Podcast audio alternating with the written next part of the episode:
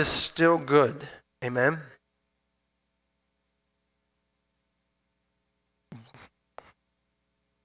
We've been in a series um, that uh, I've called Put Away the Toys.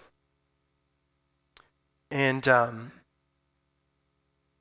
I really felt like we needed to go on with this series um, this week as, as I was processing all that has happened and uh, as I just watched the faith of, of Pastor John and Heather through this week and uh, the fact that there was still a work to do even in the midst of this hardship and to watch um, you know we, we had lunch with them and their family uh, yesterday and I, I literally sat back and i felt like they were my children. I felt so proud of them in that moment that they were just able to uh, stay true to the lord in that moment. And even through hardship and tears um, to think about winning the lost in that moment was just such a, a powerful experience for me.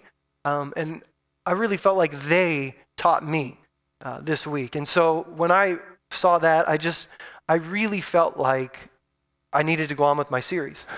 I mean, I felt like this is what we needed to do. And as I, I put this together, this was actually supposed to be a sermon for next Sunday. But as, we, as I put it together, um, I just began to see that the, the Lord was working in it. And so I hope uh, you see that as we come to the end of it today, too. But we've been studying a book by uh, Eugene Peterson called Perseverance. Perseverance. It's long obedience in the same direction. And in this book, he uses the Psalms of Ascent. The Psalms of Ascent are found in Psalm 120 through 134. And these are the songs that the Jews would sing as they would travel to Jerusalem for the feasts. And they would sing these psalms in order. And uh, so we've been taking them in order and looking at how we can grow in our faith. As they ascended to Jerusalem, where God was to worship, uh, we're comparing that to our lives as we ascend to the Lord, as we grow in our faith towards Him. Um, these are the, the things that we've looked at. And this is the ninth psalm, the ninth part of this. Uh, we've talked about growing and repentance and trust and worship and service and help and security and joy. Uh, and part nine today from Psalm 127 is work. Work. Um, yeah, the work. And so we're going to read from the message uh, Bible today, and uh, it's on the screen uh, just in case you don't have a message or you don't have an eye device or one of those other inferior ones. This is what it says If God doesn't build the house, the builders only build shacks. If God doesn't guard the city, the night watchman might as well nap. It's useless to rise up early and go to bed late and work your worried fingers to the bone. Don't you know he enjoys giving rest to those he loves? Don't you see that children are God's best gift? The fruit of the womb is his generous legacy. Like a warrior's fistful of arrows are the children of a vigorous youth. Oh, how blessed are you, parents, with your quivers full of children. Your enemies don't stand a chance against you. You'll sweep them right off your doorstep. That's an interesting psalm for today. As we look back at ancient history in the times of the scripture, the greatest work project of the ancient world ended in disaster. In Genesis chapter 11, we're told the story of these people that wanted to make a name for themselves and build a tower that reached up to the heavens. We now refer to it as the Tower of Babel. Uh, in this ancient world, this was like an un, paralleled organization and skill that was displayed. They put in an enormous amount of energy. This was the best that humankind had to offer in a time before machines and the industrial age, and yet it resulted in a shattered community and garbled communication. The fact that we now refer to it as the Tower of Babel instead of the name that maybe they wanted it to be known by is proof of that. Work is a major component in our lives as human beings. In fact, the scripture told us to work the ground. I mean, it's, it's a command. And work can either be something that's good or it can be something that's bad. See, it is the nature of sin, we're taught in Scripture, to take things that are good and to skew them, to twist them. Sometimes it's just ever so slightly, it twists the command of God or it twists something that God intended to be good and it makes it bad. The Greek word that we translate in our Bibles for sin is literally a word that is defined as miss the mark. In fact, Mark Apple, when he taught the youth Sunday school class, always used to tease them that sin is missing the mark. and that was his little joke. But that's literally what that word means. And so it's even to miss it ever so slightly. But that's the nature of sin. And so work is, is not necessarily good or bad. In fact, I believe work was created by God as something that is good, but sin has skewed it and can make it something that is bad in our discipleship, in our growth in the Lord, it's our responsibility to work with the Holy Spirit to see how the sin nature skews these things, how it takes the commands of God and skews them. And then once we learn that, it's our job to submit ourselves to what is right and what is good, and to submit ourselves to the ways of God so that through our obedience to Him, our lives are reshaped and renewed. I mean, we, we know that when we come to Christ, we are instantly made new, but we also know that we are being made new. We are working out our salvation. So, Psalm 127 shows us both a right way and a wrong way to work. I think it gives us a warning, and I think it also gives us an example so that all the work that we do as human beings is to the glory of God. It says at the beginning if God doesn't build a house, the builders only build shacks. If God doesn't guard the city, the night watchman might as well take a nap. It's useless to rise up early and go to bed late and work your fingers to the bone. Work your, excuse me, worried fingers to the bone. Don't you know he enjoys giving rest to those he loves? Now, some people will read those verses like this You don't have to put yourself out at all. Go to sleep. God is doing everything that needs to be done. I don't know that that's what the psalmist is trying to get across. If you go to the book of Nehemiah, Nehemiah is a powerful story of the people of God working the vision and will of God. Uh, if you've never read the, the book of Nehemiah, it's only 13 short chapters. I'd encourage you to read it sometime. But it starts uh, with Nehemiah being the king's cupbearer, going back to Jerusalem to rebuild the temple, the wall of God, or the wall around the city, and then the temple of God in Jerusalem. He felt like it was what God wanted him to do. The king gives him the resources and everything he needs to do it. And so you would think it would just be a breeze. I mean, hey, it's the will of God. This is supposed to happen. The king's given me everything I need, he's given me permission. This will be piece of cake, right? I mean, that's what, if God's in it, it'll just be easy. That's what some people look at Psalm 127 and say. But look at what Nehemiah reports in the middle of this book. We kept at it, repairing and rebuilding the wall. The whole wall was so joined, soon joined together and halfway to its intended height because the people had worked at, had a heart for the work. The people had a heart for the work. It didn't, it didn't happen because it was God's will. God didn't come while they were sleeping and build it, but the people had a heart for the work. They worked at it, some translations say, with all their might. And that's why they were able to rebuild it halfway. Then we went back to the wall later in the chapter and went to work. From then on, half of my young men worked, while the other half stood guard with lances and shields and bows and mail armor.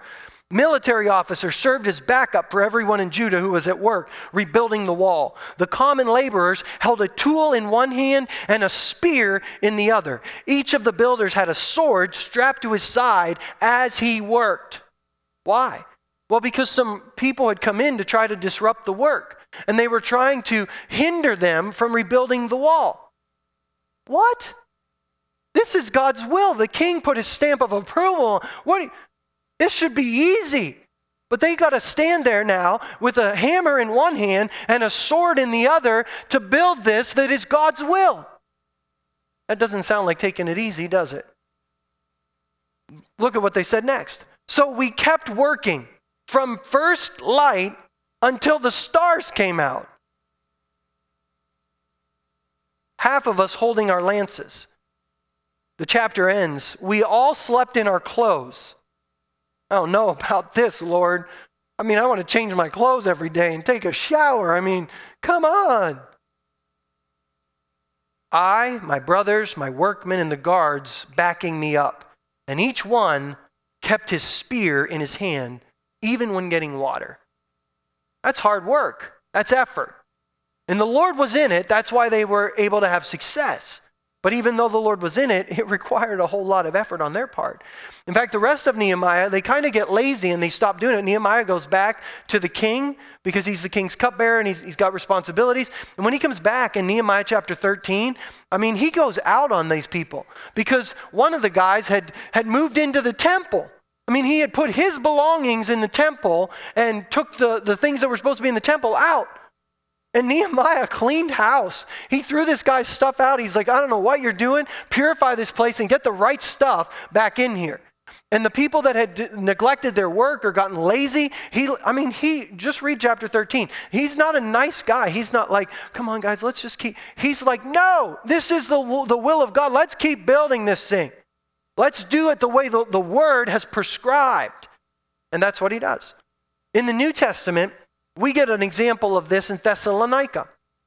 Thessalonica is just a city in, in Asia where the Apostle Paul plants a church. Then he writes a letter back to them. There's a group of people in Thessalonica that are kind of like uh, the people that think that the Lord's just going to do all the work. They had believed that everything had been done in Christ. God accomplished it all in Christ, and so there's nothing more for them to do. I mean, we know that God has accomplished everything in Christ, but that doesn't neglect or doesn't say that we have no responsibility at all. And so the Apostle Paul is writing to them to kind of correct that. You know, if all of our efforts are going to end up in like the godless confusion, like at Bethel, or they're going to end up in the self righteous works of the Pharisees, then yeah, let's be like these people at Thessalonica and say, what's the use of even working at all? Let's just sit back and wait for Jesus to come. I mean, why have a church building? Someone's just got to clean it and take care of it. Why have these programs? Why have these classes? I mean, let's just scrap it all. I mean, I don't even think this church is in the Bible. I don't think the way we do church is in the Bible. Let's just toss it to the side and let's not work at all. Let's just sit here and wait for Jesus to come. That's a theology of today. And the Apostle Paul writes to these people, these believers who were sitting around doing nothing, who were living by faith off of their less spiritual friends who were working, because someone had to pay the bills, someone had to, to do the work to make all of this happen. Someone had to prepare the love feast. It weren't these people in Thessalonica that were just sitting back, resting in what Christ has accomplished on the cross. In fact, if we were unfriendly critics, we might have called them freeloaders. Whoa. You know, the people that benefit from the ministry of the body but don't want to tithe or give. The people that want to sit in a classroom and get fed but never want to take their turn to teach. I didn't think you'd say amen. Now, don't listen to me. Look at Paul. Second Thessalonians chapter 3. Don't you remember the rule we had when we lived with you? If you don't work, you don't eat. Oh, he's talking about physical food, right? Or is he talking spiritually? What is Paul talking about? We're getting reports that a bunch of lazy good for nothings are taking advantage of you. Obviously, this is the message. This must not be tolerated. We command them to get to work immediately. No excuses, no arguments, earn their own keep. Friends, don't slack off in doing your duty. See, Paul's like, how dare you reinterpret the gospel into a rationalization to be lazy? Look what he says in 1 Thessalonians chapter 2. You remember us in those days, friends, working our fingers to the bone, up half the night, working, moonlighting, so that you wouldn't have to, the burden of supporting us while we proclaim God's message to you. You saw with your own eyes how discreet and courteous we were among you, with keen sensitivity to you as fellow believers. And God knows we weren't freeloaders. You experienced it all firsthand. See, there's going to be a group of people that just want to sit and receive, but don't, you know, I don't necessarily want to plug in or give myself to a bunch of people. And I don't know that it's biblical, Pastor. You're right. I may not be able to prove it's biblical. But I wonder if you'll ever really be able to eat spiritually if you don't work. Think about that for just a second. Most people who give themselves to the body of Christ and really dig in and serve in it aren't usually the ones that complain about the body of Christ. The ones that complain are usually the people on the fringe that just show up Sunday morning for a snack. I know, I hate it too. I'm not trying to be mean, I'm just trying to be real. And that's what the psalm is teaching us. See, there is this, this in our culture, this self-made man. There's this idea that, you know, you just you can do anything you put your mind to. Just work harder and you'll be able to accomplish it. Well, if the Lord's not in it, work as hard as you want, you're not going to do anything. So it's not that extreme. But it's not this other extreme where it just says, you know, God's just going to do it all and we just need to sit back and trust him. No, somewhere in the middle is this idea that God works and we should be working too. And I think that Psalm 127 begins to teach us how this happens. I don't think Psalm 127 is encouraging us to be an, uh, a, a workaholic, and I don't think it's encouraging us to be a dropout.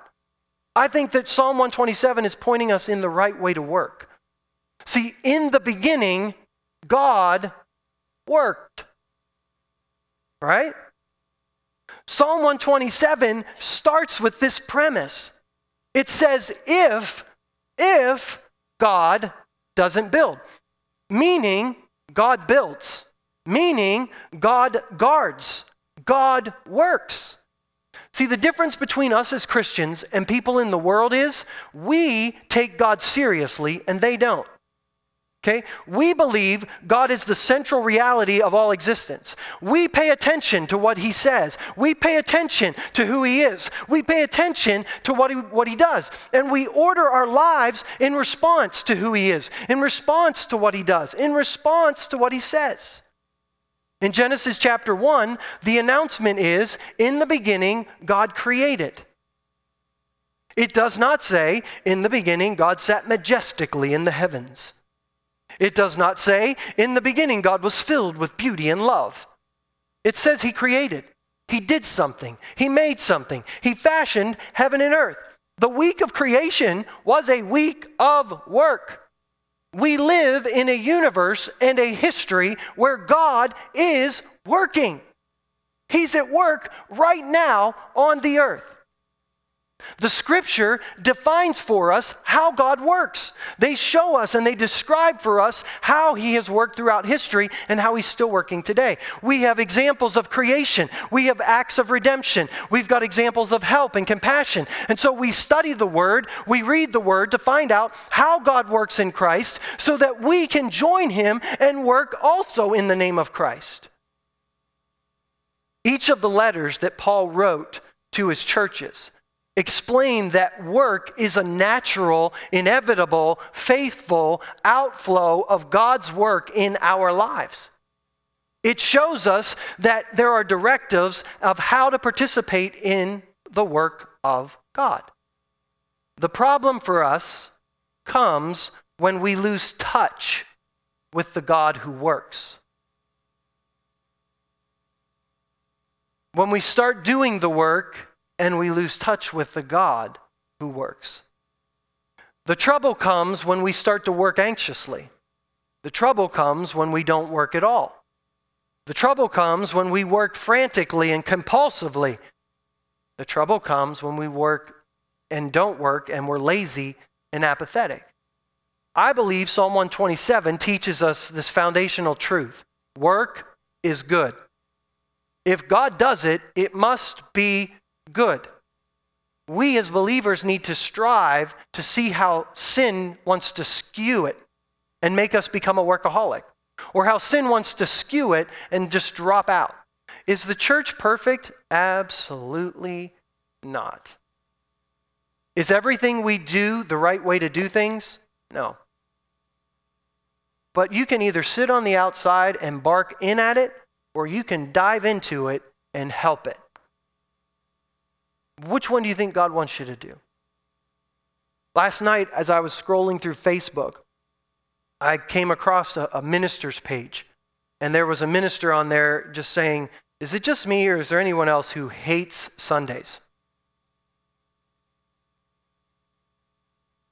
And somebody on there just said, Get another job. and they're like, You know, you could have some compassion. Blah, blah, blah.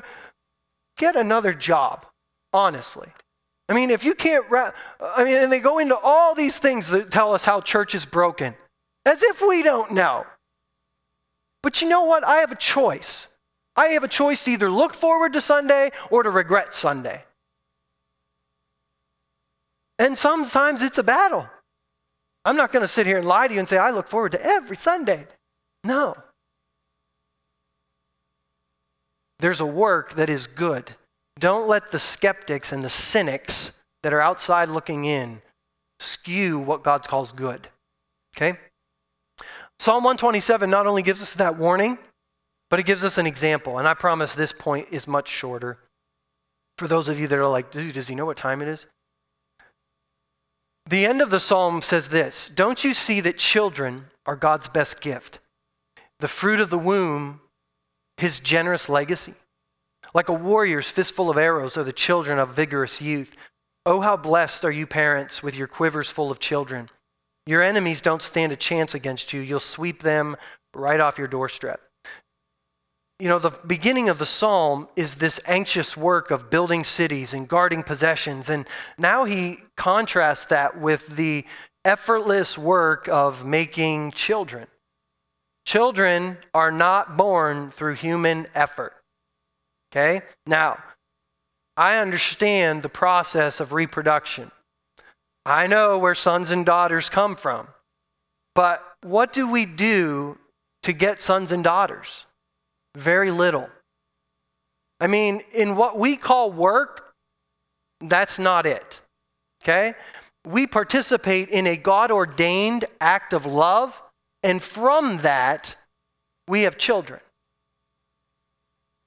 You can't form the child in the womb. You, we can't, there's very little effort that goes into it, but there's a responsibility that's there. God tells us from the beginning that it's always about children. His first command in Genesis chapter 1 be fruitful and multiply, have children. That's God's design for Adam and Eve. That's God's design for us in His work. Have spiritual children. If our Sunday school class isn't about spiritual children, stop it. If our worship service isn't about spiritual children, stop it. If, if we get connected with the heart of God, we will understand it's all about children. There's this old argument in the church that used to say, well, you have to balance ministry with the body to reaching the lost. No, you don't. The way the body gets ministered to is reaching the lost. That's biblical. It's more blessed to give, to out, than it is to receive. In fact, if you don't give, you really can't receive. As a pastor, I sometimes bang my head against the wall trying to help people receive, and they can't because they won't let something flow out of them first. It's all about children. It's about sons and daughters. Jesus, by his work on the cross, made us sons and daughters of God. And if we're going to join him in his work, it's about making sons and daughters of God. People are the center of the Christian work. Relationships are the center of the Christian work.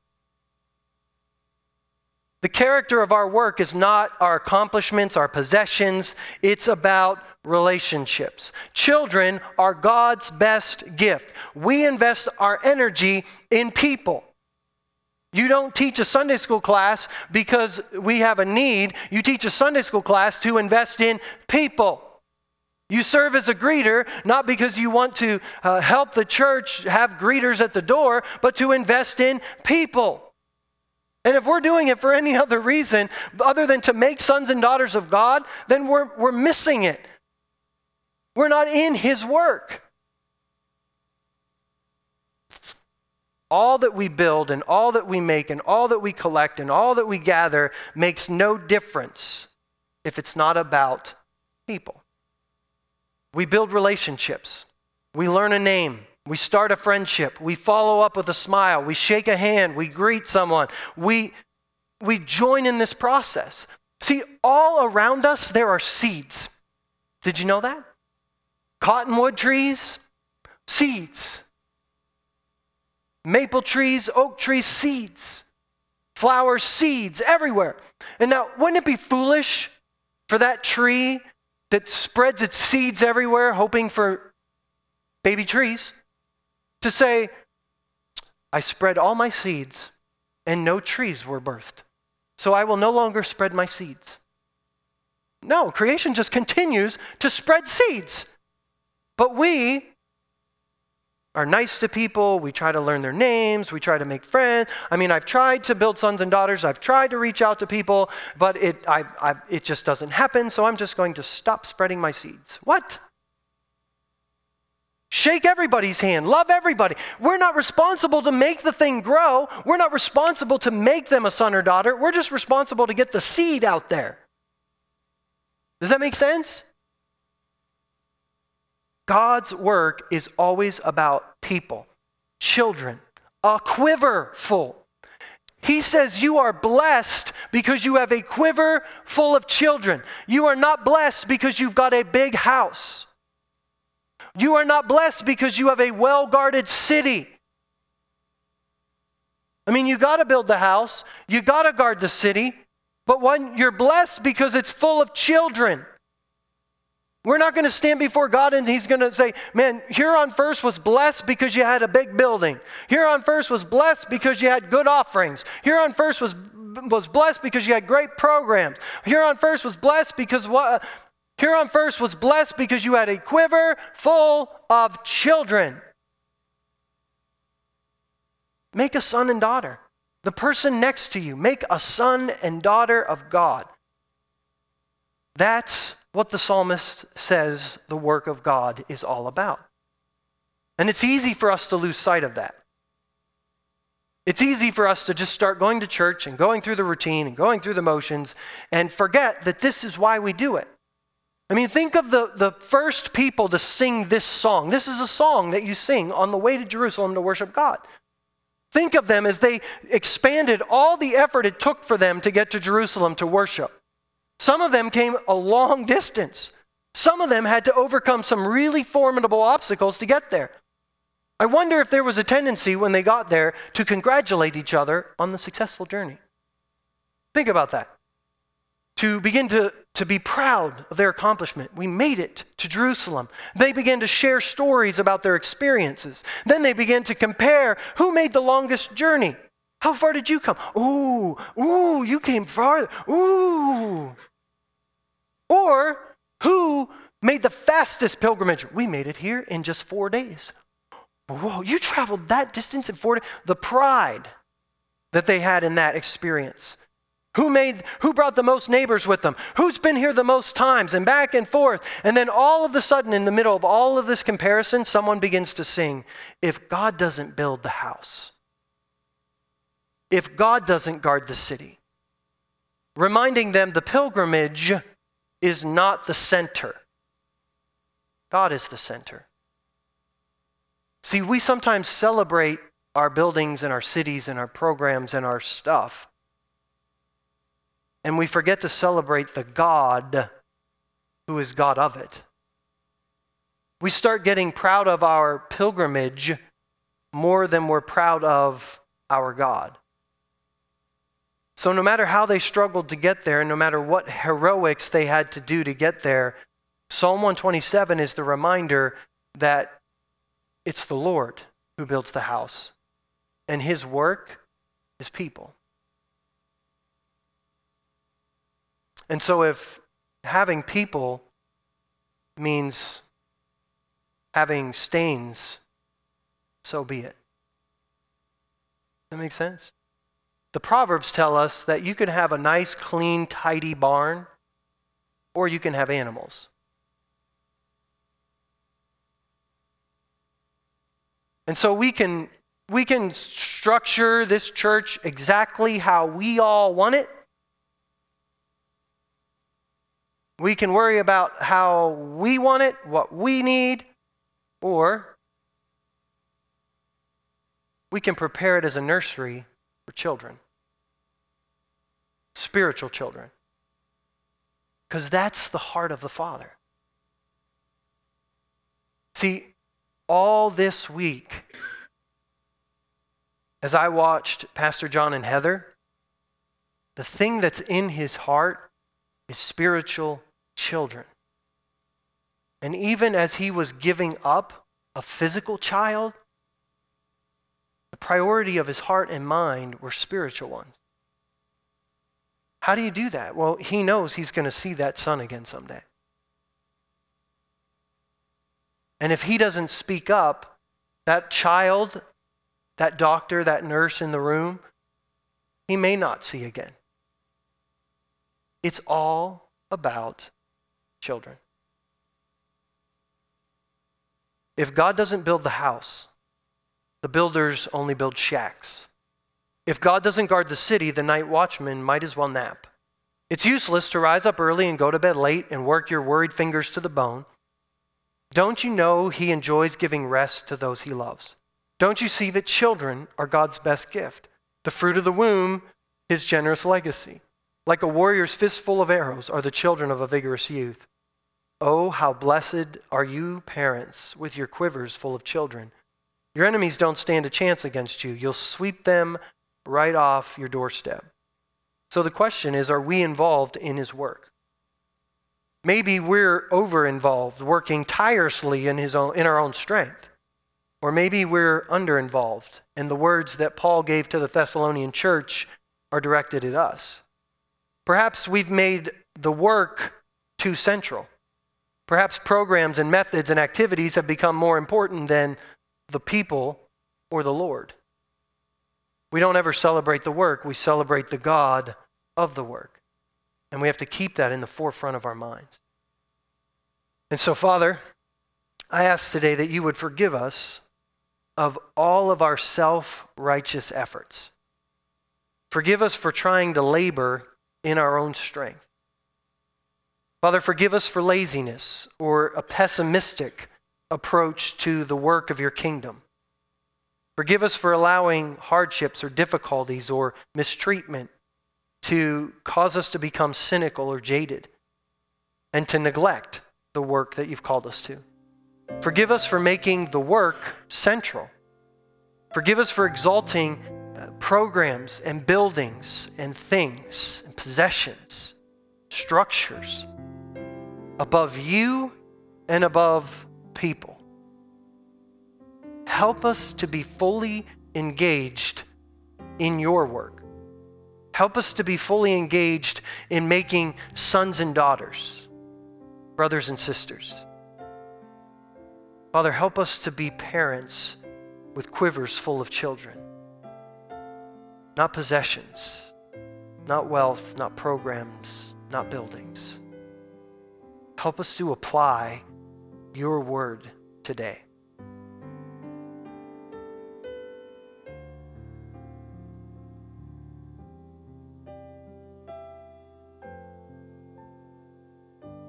Every one of us in this room is at a different place. The amazing thing about our God is He can speak to every one of us in this room in a different way. And I don't know where you are in your journey with Him.